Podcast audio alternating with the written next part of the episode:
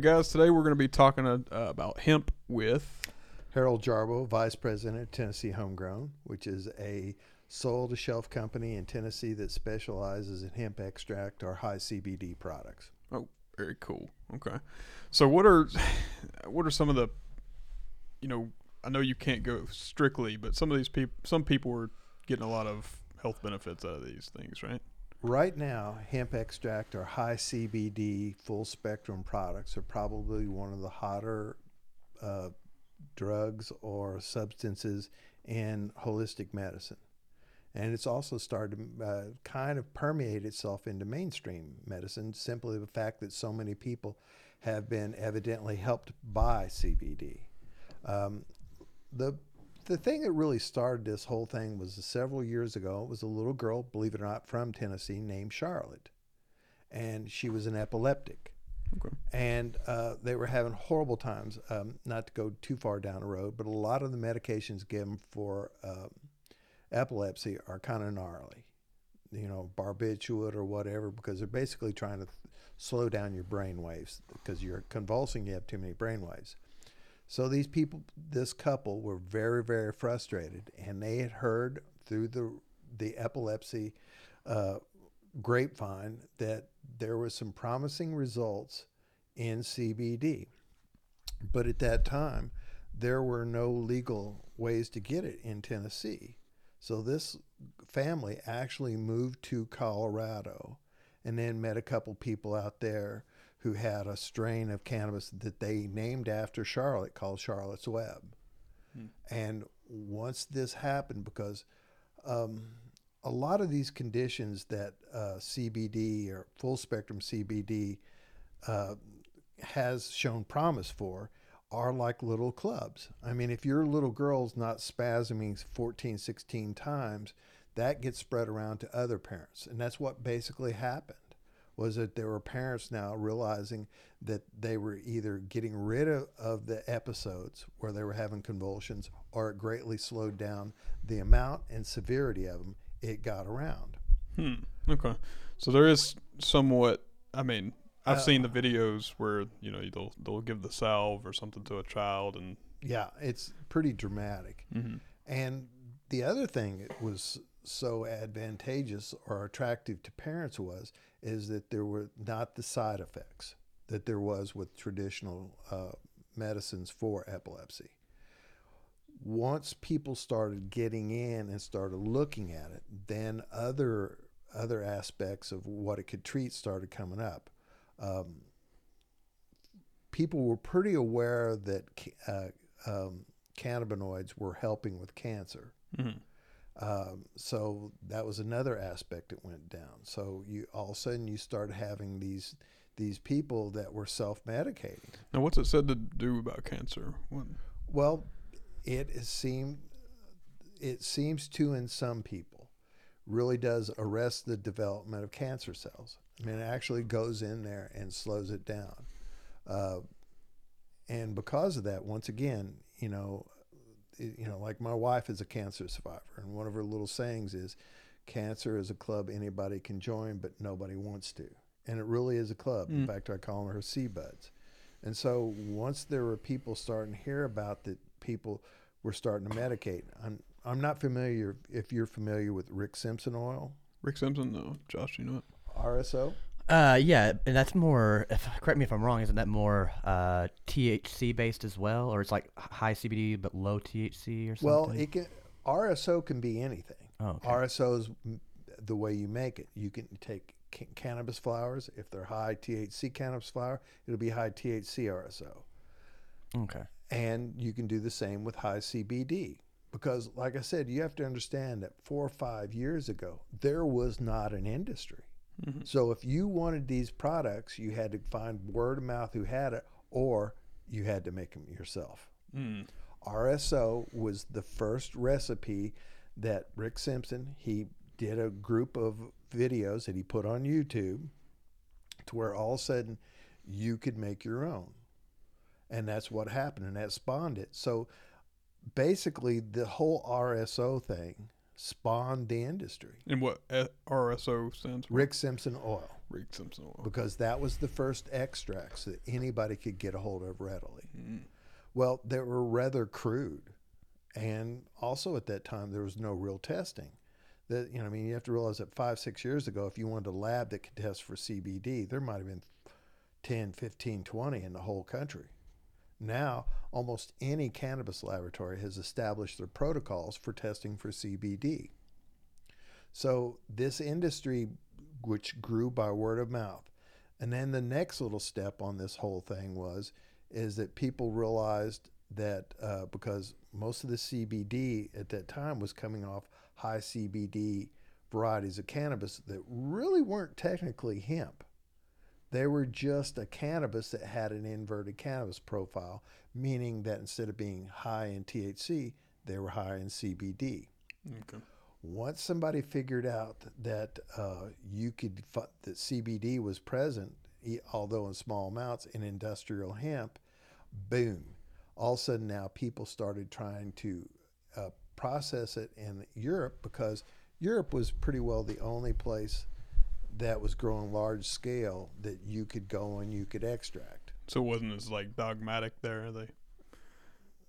Dogmatic in what respects? Like did it didn't have the, you said it's always been kind of part of counterculture, like well, did well, Europe not have those things? What it was is it, sort of, but the whole problem was is once again, all of a sudden you had a demand for a product and no infrastructure.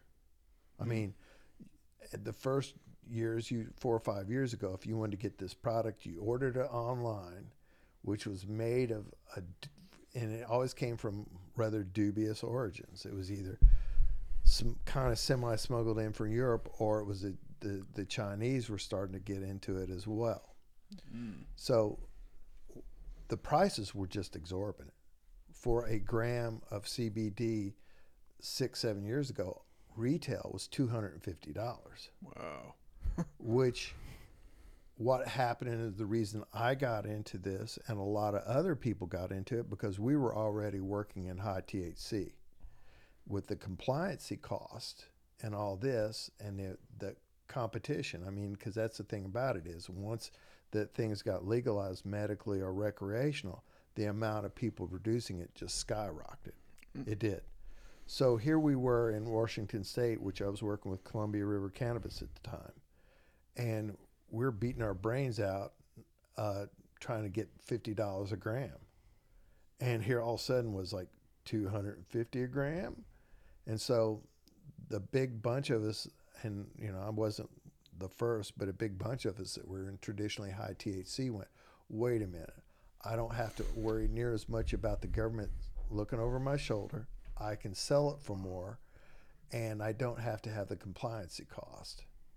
And so we gradually started moving into it, kind of think all naively, because we kind of assumed that all the receptivity there was to high T H C would be there for high C B D, and it really wasn't. Because what are okay? So what are the difference between those two? All right, most all right. One do you, thing. Do you know the difference between? Yeah. Okay. Yeah. I don't know if everybody will. All right. So. Cannabis, whether, uh, um, let's put it this way. All hemp is cannabis. Okay. All marijuana is cannabis, but not all cannabis is hemp. Basically, if you had to look at it as an analogy, it's like dogs. You can either have a Chihuahua or you can have a Great Dane. Okay. They totally have different characteristics and stuff. So when you're, you're talking about C B D, it's a... not as nearly psychoactive compound that seems to work wonderfully for inflammation and a few other things. Okay.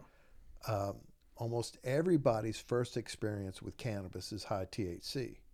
I mean, I didn't realize I liked high C B D cannabis because I'd never been exposed to it, which is the case for a lot of people.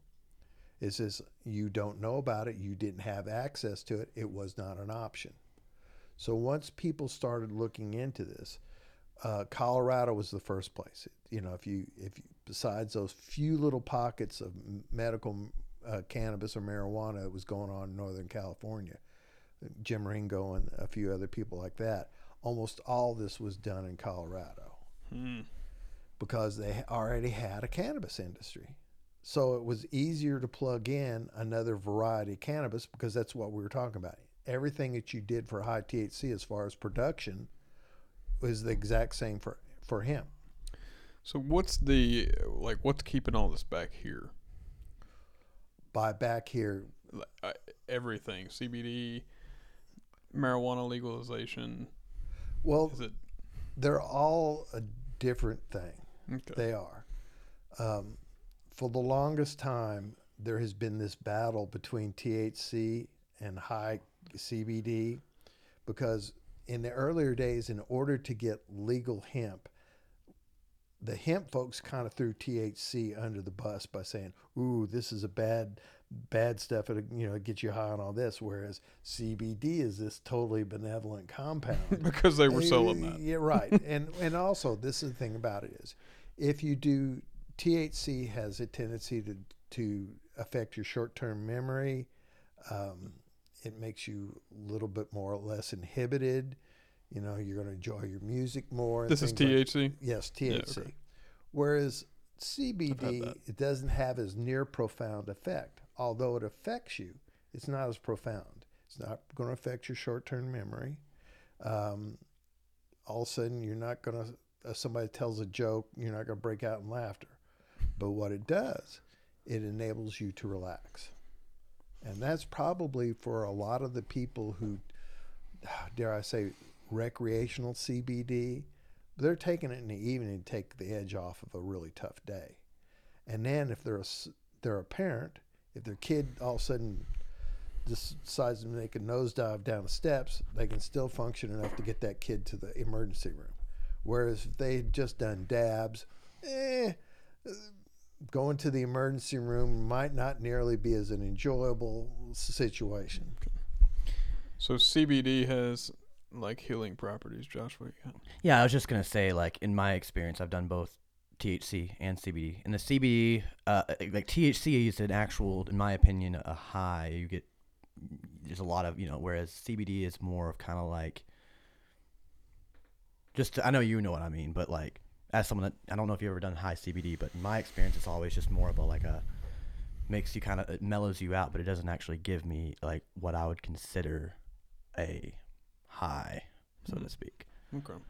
So it's not like necessarily a body high or anything like that. It, it, I would say it's like a body sensation. Yeah. The thing about it is, it's amazing how many people that we found that like cannabis, the, and the fact that the newer, especially not that they're, you know, I always hate this when they always say, you know, the T H Cs are so much higher now and all this, but on some. Oh, is that a myth?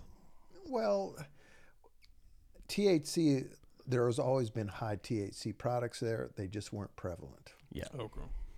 But there's no, like, is there a, uh, yeah, I've heard that argument too. So they say it's not the same stuff we smoked when we were kids. Yeah. Now th- this stuff is lethal.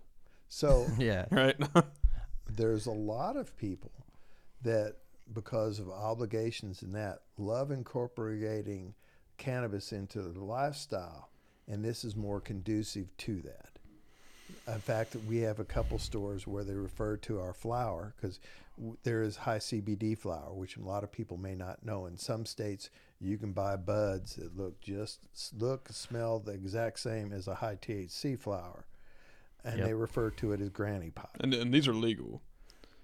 It, uh, cannabis laws in the United States are a myriad of different laws. Okay, all right. sub. Depends so, where you're at. Yes. It's fun. Like we, we have products that we can grow and sell in Tennessee that we cannot g- sell in certain states.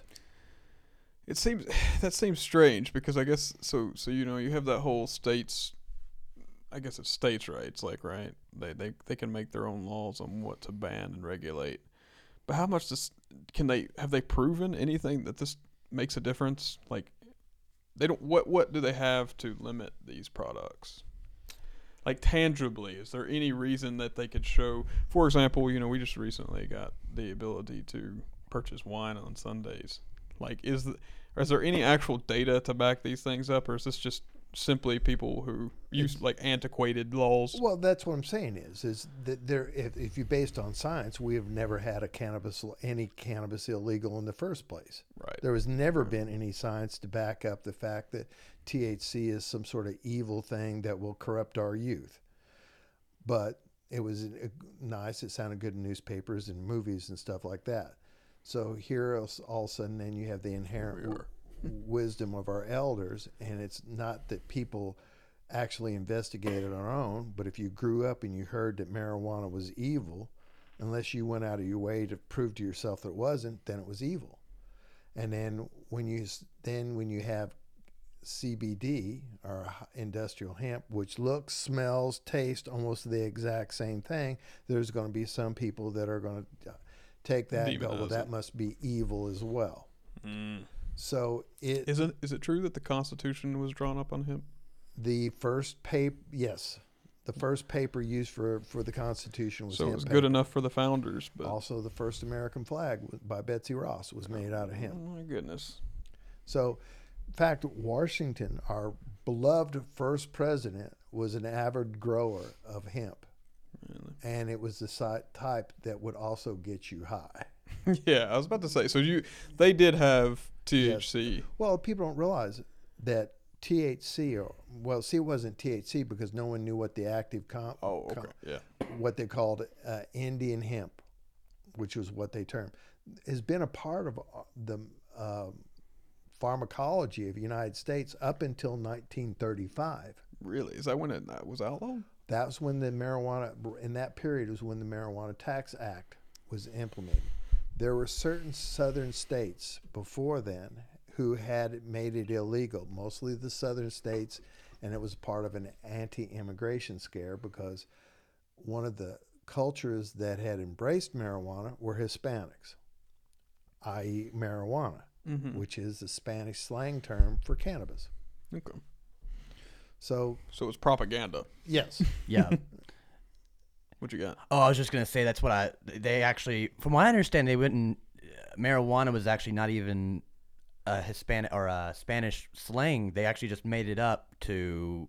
I mean, I don't know if this is true, but from what I understand, they made that up Google to like. That's, uh, that sounds interesting. Hearst adopted it like a son of a gun. Yeah. Oh, okay, okay. So now we're getting into like William Hearst, and so yes. So this guy owned a paper mill. No, William Hearst was the largest owner of newspapers in the United States. Okay. And one of his little sayings was, "If it bleeds, it leads," which was he was a sensationalist. He was a pro, in essence, sort of a pro- provocateur. What does that even mean? I mean, if it bleeds, it leads. Well, it was, if it was sensationalistic. Oh, okay. He would do it. Got it. No, and if you sense. had a bunch of Hispanics getting high on marijuana and robbing somebody, then that was even better. Uh, so, and, so it was a financial he, thing. He, though. Hearst benefited greatly for telling these stories. Wow. And then, then you had aspiring politicians, as far as like Harry Anslinger, who then saw this was a way to get a lot of lot of justification because Harry Anslinger had was a head of a government department that basically up until that point was enforcing prohibition. Mm. nineteen thirty-one, prohibition's gone, gone, so now you've got to look around for something that you can justify your your budget, and there was marijuana. And there it was. Okay. Yeah, and so there it went, and so. Quickly in succession, you had one state after another state that did these laws, not once again, not based on any science or b- not basically because of any public outcry.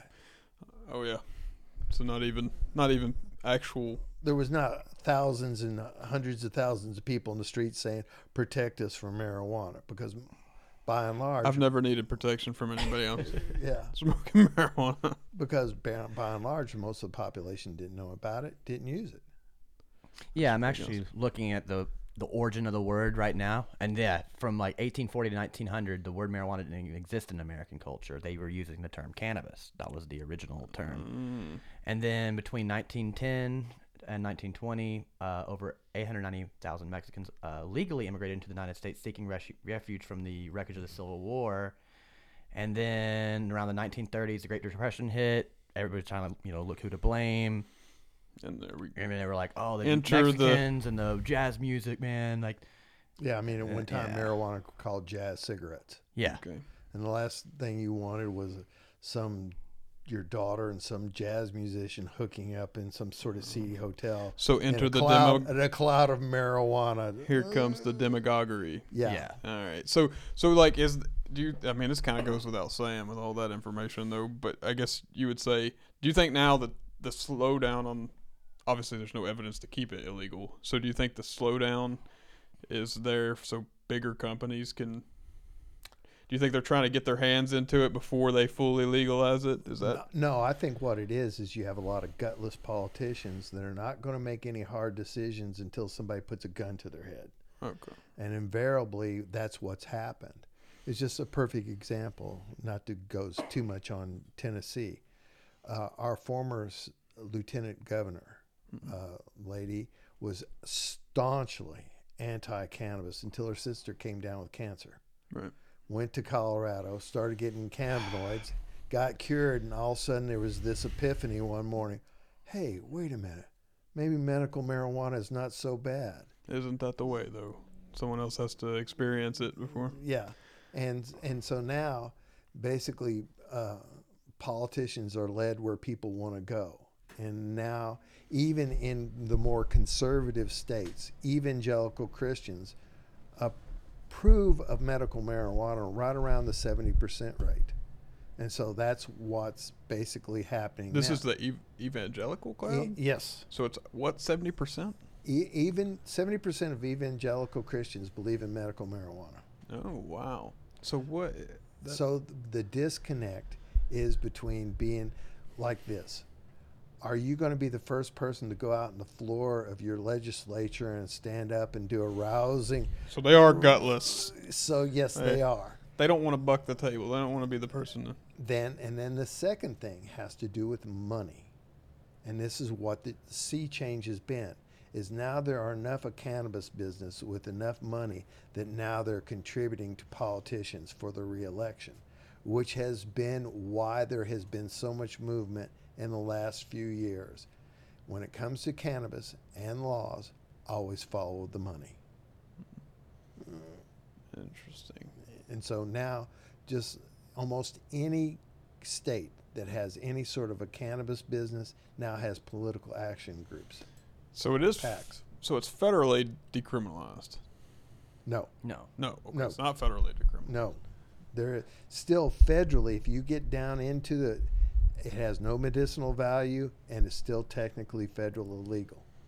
And then with the new Farm Act, what the federal government kind of did was to kind of pun it, is that basically if you look through the whole thing, in the last couple pages, it basically says, and whatever the state wants to do, the state can do. Mm. Hence why if you go into Idaho and you try to buy some of my products, there's a chance you might go to jail. Yeah, I actually have a question. So it does seem like... Um, in a lot of states, they do allow low, t- like it has to be, I think, below zero point three percent. zero point three percent Delta nine T H C. T H C. Uh, now, is that federal or is that like state by state? That is state by state. Gotcha. Okay. That's why, I, like I said, believe it or not, we can sell flour here illegally, but if I wanted to go over to Kentucky, which is a hemp state, and actually I had legal hemp before Tennessee did, it's illegal to buy flour. Mm, that's what's so weird. I can kind of understand that, though, because now you get into murky waters when you have these buds that look like T H C or per, that are usually typically T H C buds. It's, uh, I mean, you know what I mean? Like, it gets murky. If a cop pulls you over and you have buds in your car, you know what I mean? I mean, there's been seizures where, like, they've seized bunches of C B D flour, and then they're like, oh, shit. You know what I mean? It's not. This isn't marijuana. Yeah. Wow. Which is strange because technically with the last farm bill, interstate transportation of hemp is legal, yet that is superseded, and, and, and your partner is correct.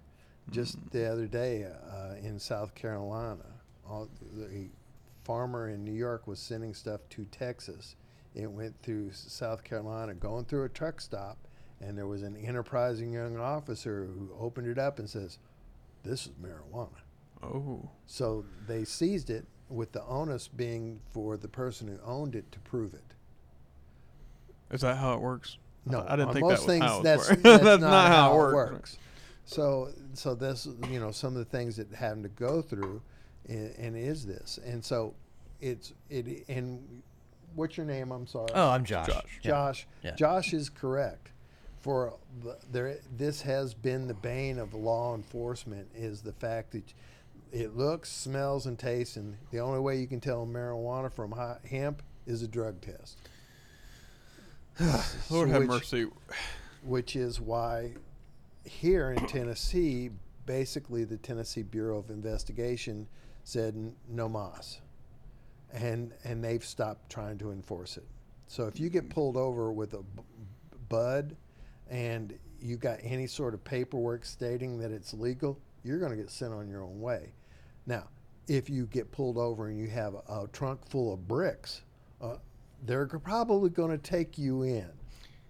Yeah, I heard it's like under, if it looks like it's personal use or whatever, then they leave you be. Well, I think they rescinded that. You'll have to check that. At okay. least in Tennessee, because they were using it, they, they did. There was a clause that allowed officers to kind of at their discretion prosecute. Now, again, you might need to look this up, but... Um, oh, that's a di- that was a different thing. They, uh, there was at one point for personal use, I think it was like under a half ounce of T H C weed. Uh, it was up to the officer's discretion on whether to prosecute or give you like a fifty dollar fine. Right, but that that's, was res- that's completely different. But then they, then found, they rescinded it. But then they found that that on whole officers were uh, criminalizing black gentlemen yes. and people of well, color at a fourth of the rate they were, so then they rescinded it, right? Rescinded it, but yeah. this is but a different... This, what happened, though, is now, once again, money. Okay. All right. If you're going to... Because now we have literally thousands and thousands of people in Tennessee that are riding around with bud. Mm-hmm. So these people were getting pulled over. And what happened was is that the, the Bureau, T B I, Tennessee Bureau of Investigation, their lab got well, backlogged. Basically, at this point, in order to get a lab test, it's four months behind. Then the other so thing... So then that puts the court dates back behind. A lot of people don't realize, but if a T B I pulls you over in Rutherford County, the state doesn't prosecute that. That county does. So now all of a sudden we started having pushbacks from district attorneys from counties that said, look, I only got so much money to do... Yeah. to do to prosecute, so this right. isn't even worth our time to, right yeah and so what happened was, and the first thing that started this was where the people were getting pulled over and they were saying, no, I'm, I'm not doing a plea bargain, you gotta I want a jury trial. Jury trials are expensive for the state. Yeah. And so so that, that's what everybody should do then. So I actually have a question for you. So you said it's uh, only for the T B I, but I've never heard of the T B I pulling people over. It's usually it's a state T B I's runs the uh, state highway patrol. Oh, okay. That but is what if the uns, uh, auspices of that's their little their arm with guns is the state troopers. Gotcha. So what about like if I get pulled over by Metro Nashville police? Does that still count? Where I can still go to jail if I you know, you know what I mean? Or? All this has to do is that individual law enforcement. Well, you don't officer. do that, Josh. So, but but it's like this. If you get pulled over by some, because I mean, that's all it has to take is someone to say, I, I, I just know that that's weed.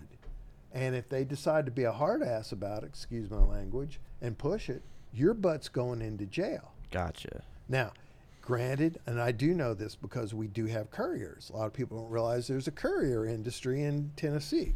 What is a courier industry? They get paid I mean, to deliver people's hemp. You want to buy a couple pounds in your store? What? You want, yes. This happens in Tennessee. Yeah, there's couriers. You people you can call up and dial in a number, and they'll deliver whatever you want.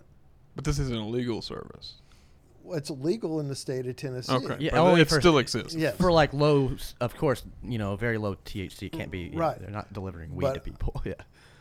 I knew a courier who got pulled over in uh, Williamson County with two pounds. Going from from the farmer to a store. Mm. And they now there were they didn't charge him because now they're they know if they charge it, then to do a formal charge, then there has to be an arraignment and the whole bit, which all cost money. So they took his product, took all his little information and everything, and sent him on his way. Two weeks later, after they did do a test, he went over and they had all his stuff nice and packaged for him to pick up because. That Couldn't was, do anything. No, you can't destroy somebody else's lawful property. property. Plus, there's the other bugaboo, which is the thing that has to do it, is now increasingly cannabis companies have very good lawyers. So if you cause me to lose money, ooh, or downtime, I will sue you. So now we now we're into the where where citizens are basically paying for bad court cases. So at the end of the day, no, well, but the basically what it is in the state of Tennessee, and they will not admit this overtly, we have decriminalized cannabis in the state. Just not on paper. It's not on not paper, paper. But yeah. if you get pulled over for less than a half ounce, and and, and they're they're not going to arrest you. Are most rural places like this? Once again, this has to do with, in some places they're more enlightened. Part of it all has to do with, okay, some counties, you we have over four thousand people licensed in the state of Tennessee to grow hemp. Mm-hmm. There are some states, there's a few hundred people. In some counties, there's a few hundred people. In those counties where there's a lot of being grown, sold, and transported, no, they're not, because you're not going to start arresting farmers. They're, that's just bad news. I mean, if you're in a place where your re-election might be fifty votes, you're not going around arresting people that also may as well may contribute to your district attorney's re-election campaign.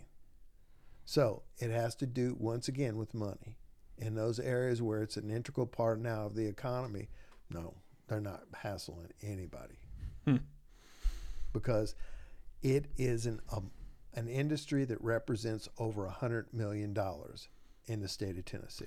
What was, I guess we also have the dubious distinction that, uh, w- w- was it in Tennessee, or it might have been another southern state, where um, the police department, like it was a new C B D oil shop and they raided the... Oh yeah, it was in uh, Rutherford County. Yeah, that was... was a, that like, yeah. Well, that that's what spurred all this. It was yep. called Candy, Operation Candy Crush. Mm-hmm. It was in February two thousand eighteen.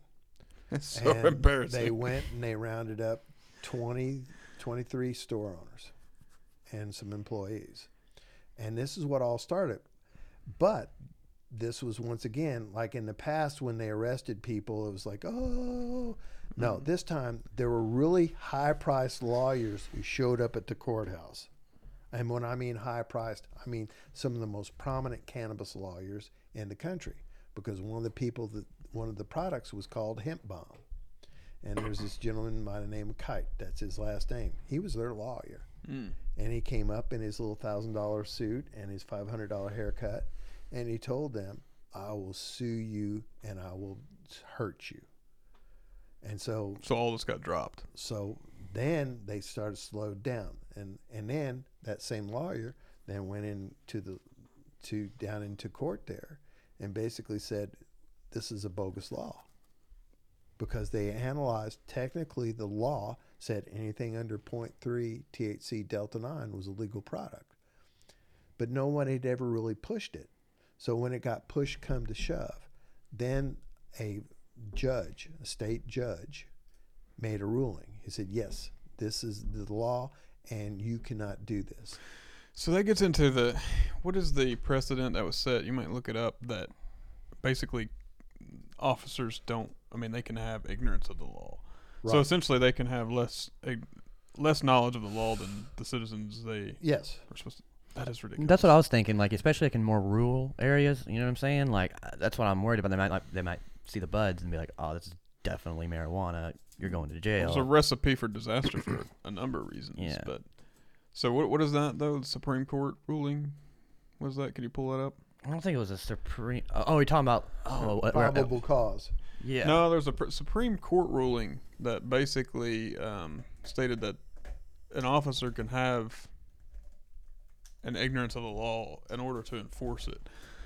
That the what comes into play then now, though, is, is that you don't have ignorance as a law as a citizen. So if you break a law that you yeah. aren't aware of... Then that's not an excuse. But yeah, Supreme says ignorance of the law is an excuse if you're a cop. Right. That is ridiculous. Yeah. But it gives, you know, it's like get out of jail free card for cops. That's. And, but we I need mean, to appeal that. Yeah. So I think we digressed into this. So yeah, we, we did. Had, yeah. So we have this huge industry that is, that is evolving. And because of that, it is evolving. And, and you have to realize that legal cannabis in the United States, only if you, you want to don't count, even if you want to count medical, is only about twenty years old. Mm-hmm. How many industries, whether it was steel, oil, railroads, electricity, banking, or whatever, in the first twenty years was was a um, mature business? And so I don't know the answer to that. They weren't. they weren't. they weren't. And that's and that's so that's what we have is we have all these things that when the law of unintended con- intended consequences, like banking. No one ever thought, oh my gosh, well, this is going to cause problems if we don't federally that uh, cannabis is still federally illegal. Then h- how do you have interstate banking? And then it all goes all down the line. Manufacturing, good manufacturing practices, you know, all this is going, and most of the laws that are being done are by people that, if you want to get technical about it, really don't know anything about it. Because the industry professionals, by and large, aren't be, are the, aren't the people who are crafting laws. So enter the thousand dollar lawyers. Yes, and they just eat lunch. Oh. Well, but I mean, it's like this. Okay, let's say you have legislation pending because last year uh, there was a bunch of states that thought they were going to have medical marijuana for the first time. Well, when they got in there, and you know, the you know the thing about the devil and the detail was. Okay, how do you cut up the baby? Here it is, and all of a sudden you're going to create an industry that might be one hundred million dollars. Who gets what? And so the legislatures didn't know. And the people who basically funded the lobbyists to go through, they all thought they had the lion's share.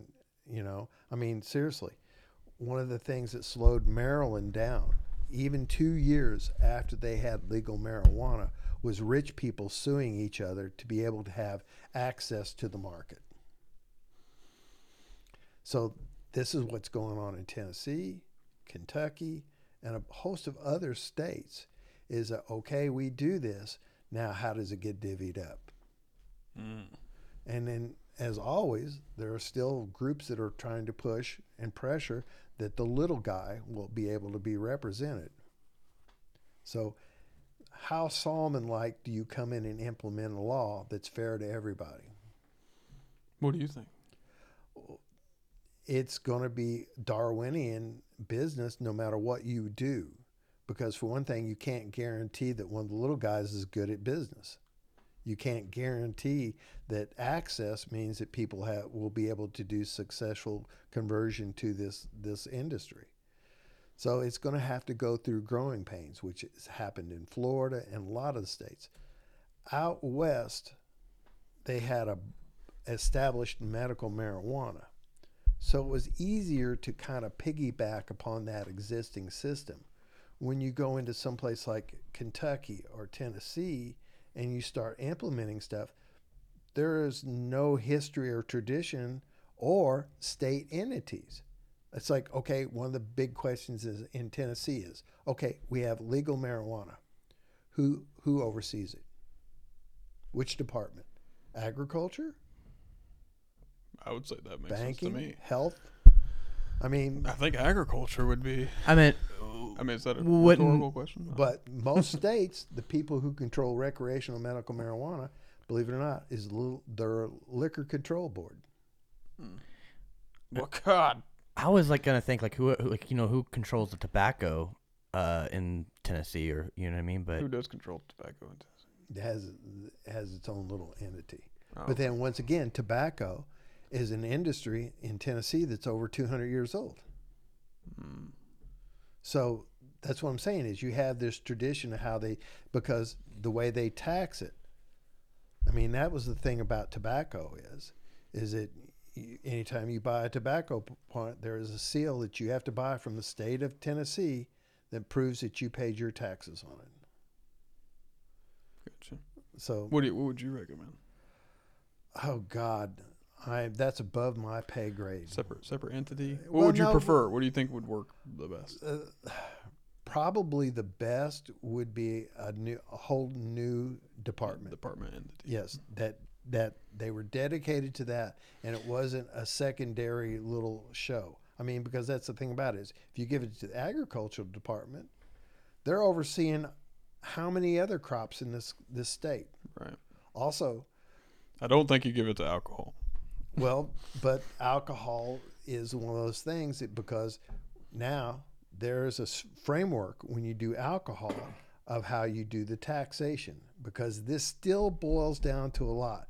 What kind of tier of taxation will you have? My personal opinion is is that there should be a two-tiered as far as taxes. Anything that's truly medicinal should not have any excessive taxes on it, right, whether it's C B D or T H C. If you want to do recreational, then if you want to have a higher tax rate, then I would take that and put that under another tax rate. But the thing about it is, it all, to me, to make sense, has to be controlled by the same entity, whether it's high C B D or high T H C, because as you know, and you know, Josh, there is no difference in the plant. It's an arbitrary made oh, no, up no, difference. I get that. So, and then, and then this is the other thing, if we're starting to talk about cutting edge medicine, they're finding that some of the new compounds are, and actually breeding plants, they're like fifty percent T H C, fifty percent C B D. Well, okay, is that a hemp or is that a, a wreck? Hemp. I would consider it rec because it's over zero point three percent. Yeah. So technically, but that but that's what I'm saying is when you start getting down to this, and like this you said, is like you said, it's all arbitrary. To yeah, I, yeah, that too. But the research, the actual research, is starting to lean more towards the the new. Let's put it this way: mm-hmm. the new thing that's getting sparked a lot of interest, and and we're doing, and this is research at a. in university level, which is even happening here in Tennessee, is what do the ratios between the different cannabinoids have to do with how effective they are for different conditions? On some conditions, maybe a twenty to one ratio, twenty milligrams of C B D for one milligram T H C might be adequate. Whereas they're finding on severe forms of, of carcinoma or cancer that it seems that people are more receptive Are, is stuff that has way more T H C in it. But why is this stuff so under-researched? Is it, I mean, in my mind, and tell money. me if... I'm, okay, it's money. Okay, so money. Big Pharma stuff. Big Pharma right now is researching the hell out of this because they're losing market share to a drug that they knew little or nothing about. Mm. And then also... You so know, if you legitimize it, so how much do you think they're behind the lobbying against... If any big companies are like any big companies, okay. you spend a huge amount of money to, to protect your investments. Hmm. But the other thing is... That doesn't sound like free market to me, or the idea that... It's not. Cannabis has never been a free market no. in the United States, and it's way off from being a free market. But a lot this, of things are. This is the other thing, though, that has changed in the last twenty years. As far as research, the United States is no longer the epicenter for cannabis research. Israel is. Israel? What? Israel hmm. funds, the government of Israel funds the research. Really? Opened up all the doors. Israel's the leader of this out of all the other countries in the world. Have you ever heard of Raphael Mechoulam? I have not. Doctor Doctor Ra- Raphael, or as we call him, was the first individual to go in and individually isolate all the compounds of cannabinoids. He, in essence, discovered T H C. Hmm. University of Haifa in Israel. How long ago was this? nineteen sixty-three. He's still alive and still doing research. Really? He is. So the so Israelis strange. were very, very proud of his breakthrough. And because of that, he's a, considered a professor emeritus. Is it, le- is it legal in Medical Israel? Is, and uh, socially, very socially acceptable for cannabis use in Israel. Even though it's it might be illegal? Yes. Okay. So and no one cares. It, basically, there's not a lot of enforcement. Hmm. So so this is the thing about it is, which is I always find ironic is people say, well, we need to research it more. No, you just need to crack a book. The research is there. Right. And then when you think about it, quite possibly at this point, there may not be a more researched drug on the face of the planet as cannabis. Yeah, I think Josh has done his fair amount of research. What do you think, Josh? I mean, I agree. Like the, the there's more, re- as far as like uh, quote unquote illicit drugs go, there's been more research on cannabis than supposed all the other quote unquote illicit drugs like, you know, L S D, mushrooms, M D M A, that kind of thing. So. And it's been a part of man's pharmacology for going on eight thousand years. Yeah. So as far as, you know, them coming out and finding all of a sudden after eight thousand years some sort of hidden menace in cannabis is probably not, pretty unlikely. Probably not going to happen. Yeah. Hmm. And then by the sheer amount of people, if we do that ten percent of the population in the United States on occasion does cannabis, we're talking about thirty-three million people. I think it's a lot higher than that. But that, even on a conservative. Oh, okay. thirty-three million people. And if it really caused problems, there would we probably be resulting chaos. Right now, yeah. And so, so that's, you know, where we are. We're having a couple different industries, all evolving, and America is trying to feel its way into this nascent industry. Wow, crazy. Well, I appreciate you coming on, and I think we've covered a lot of good information. Josh, do you have anything else to add? No, actually, this is a really good discussion. Very so, informative. Yeah, for sure. We appreciate it. And see, now there's a whole host of places where this can go. Oh, yeah, absolutely. That's and a, there it's really a very is. diverse subject, for sure. Because that the the big thing to me mm. is the industry, because that's where all this is going. The, the You know, it's like making sausage or hot dogs or whatever. All the little side deals and all the things that are going to have to be done to be able to bring this mainstream. And and the greed, and yeah, especially when we go into, then we can go into how much money now is being invested in this country. Uh, it's just astronomical. Billions. Billions of dollars are now being invested in this country. Yeah. Ridiculous. Well, thank you. This is old, this has been the old farmer, the old hemp farmer, the old hemp farmer, Harold Jarboe, yeah. Vice President of Tennessee Homegrown, a soul-to-shelf company that's been around now, going on for four years. There you go. Well, we appreciate you coming and talking to us. Thank you. Thanks.